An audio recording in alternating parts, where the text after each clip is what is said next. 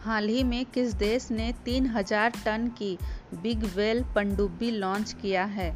Japan, हाल ही में किस राज्य सरकार ने पुलिस भर्ती में 20 प्रतिशत भर्ती महिलाओं के लिए आरक्षित की है?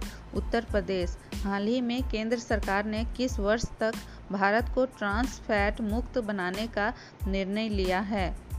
2022 हाल ही में किस फुटबॉल क्लब को खिताब जीतने के सात महीने बाद आई लीग 2019-20 की चैंपियन ट्रॉफी प्रदान की गई है?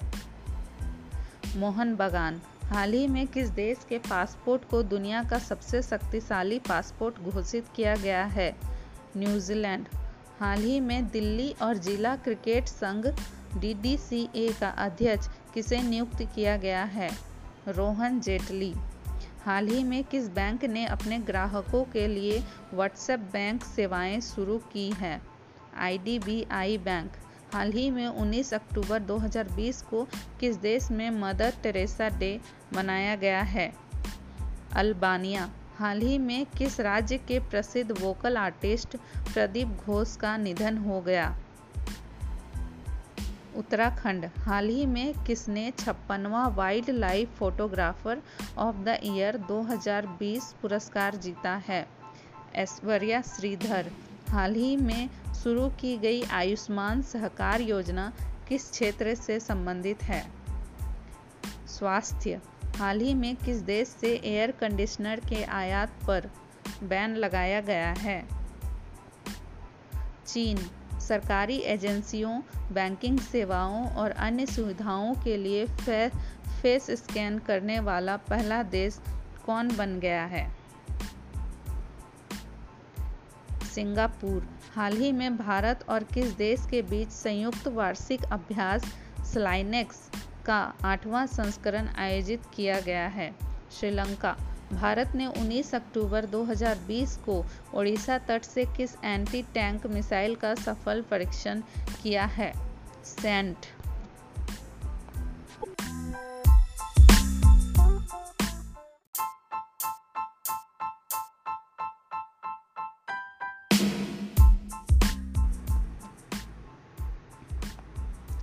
हाल ही में डेनमार्क ओपन 2020 पुरुष एकल का खिताब किसने जीता? एंडर्स एंटोनसेन हाल ही में connecting the world with data we can trust theme के साथ तीसरा विश्व सांख्यिकी दिवस किस तिथि को मनाया गया?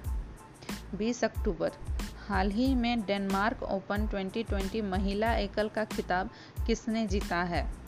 नोजोमी ओकुहारा, भारतीय बैंक संघ आईबीए के नए चेयरमैन कौन बने हैं? राज किरण राय। हाल ही में जारी एशिया पावर इंडेक्स 2020 में सबसे शक्तिशाली देशों में भारत कौन से स्थान पर है? चौथा, हाल ही में केंद्र सरकार ने लोकसभा और विधानसभा उम्मीदवारों की अधिकतम व्यय सीमा कितने प्रतिशत बढ़ा दी है? 10 प्रतिशत। हाल ही में जारी रिपोर्ट के मुताबिक भारत के कृषि निर्यात में कितने प्रतिशत की वृद्धि हुई है? चौदह दशमलव आठ प्रतिशत। हाल ही में किस राज्य के राज्यपाल ने महिलाओं के लिए सेफ़ सिटी प्रोजेक्ट शुरू किया है? उत्तर प्रदेश। हाल ही में वेगा के ब्रांड एम्बेसडर के रूप में किसे चुना गया है? रोहित शर्मा। हाल ही में काती बिहू त्यौहार किस राज्य में मनाया गया? असम हाल ही में आयुष्मान सहकार योजना का शुभारंभ किसने किया? नरेंद्र सिंह तोमर, हाल ही में रक्षा मंत्रालय ने किस देश को मालाबार नौसैनिक में शामिल करने की घोषणा की है? ऑस्ट्रेलिया, हाल ही में किस राज्य सरकार ने रेलवे परिसर में थूकने पर 500 रुपये का जुर्माना लगाया है? मध्य प्रदेश, हाल ही में निशुल्क डिजिटल ऑनलाइन मोबाइल शिक्षा पुस्तकालय का शुभारंभ कहाँ हुआ है? मुंबई। हाल ही में किस तिथि को ऑस्टियोपोरोसिस डे मनाया गया है? 20 अक्टूबर